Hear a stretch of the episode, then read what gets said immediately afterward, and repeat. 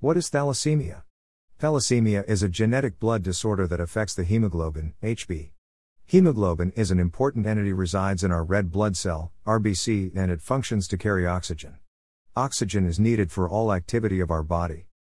Thalassemia generally cause the hemoglobin to be reduced in numbers which lead to anemia, low HB. Genetically, HB is formed with combination of two faulty genes each from a mother and a father. To have a genetic disorder of thalassemia, both parents have to be a carriers of the faulty gene and passed it on to their offspring. A person who has thalassemia will have low HB. There are many types of thalassemia, broadly divided as alpha or beta thalassemia. The patient who has thalassemia disease will need blood transfusion either regularly or in some whenever the body undergo any kind of stress, e.g. infection. The patient usually has complications from chronic low HB and dependent on hospital service for life. Generally, they have shorter lifespan if the complication not well followed or managed. It is health and economically burden for any community and country.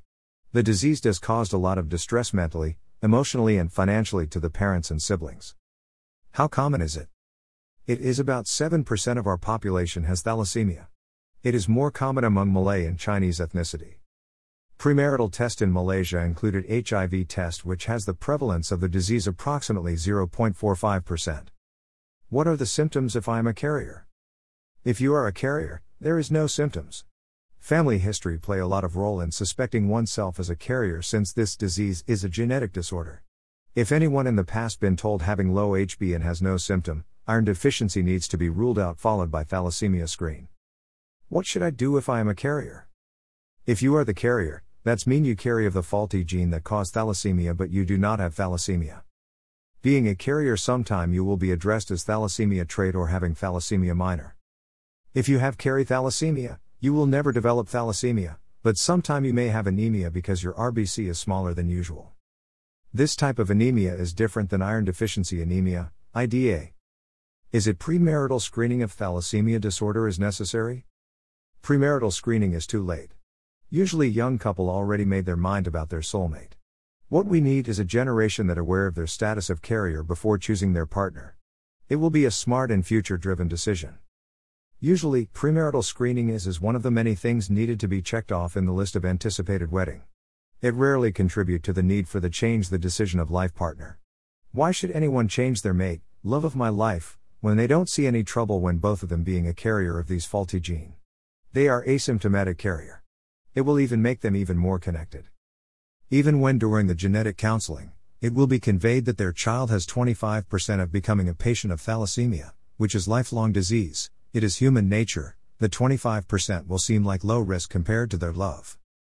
That's why, we have thalassemia national screening at secondary school level, Form 4 students. Basically, this screening involves consent from students and parents, blood taking and review. If the screening picked up a carrier, the student and parents will be receiving genetic counseling at primary care center.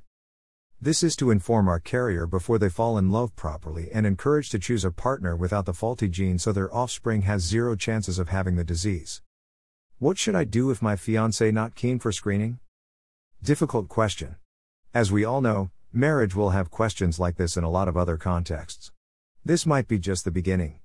Explore the family history of your fiance. If there is a family history and you are a carrier, it is essential to do the screening. If there is no family history, the decision is yours. So far, we haven't got any mandatory regulation on screening for thalassemia. What national screening program in place for thalassemia? The National Secondary School Screening for Thalassemia started in 2005 and still ongoing.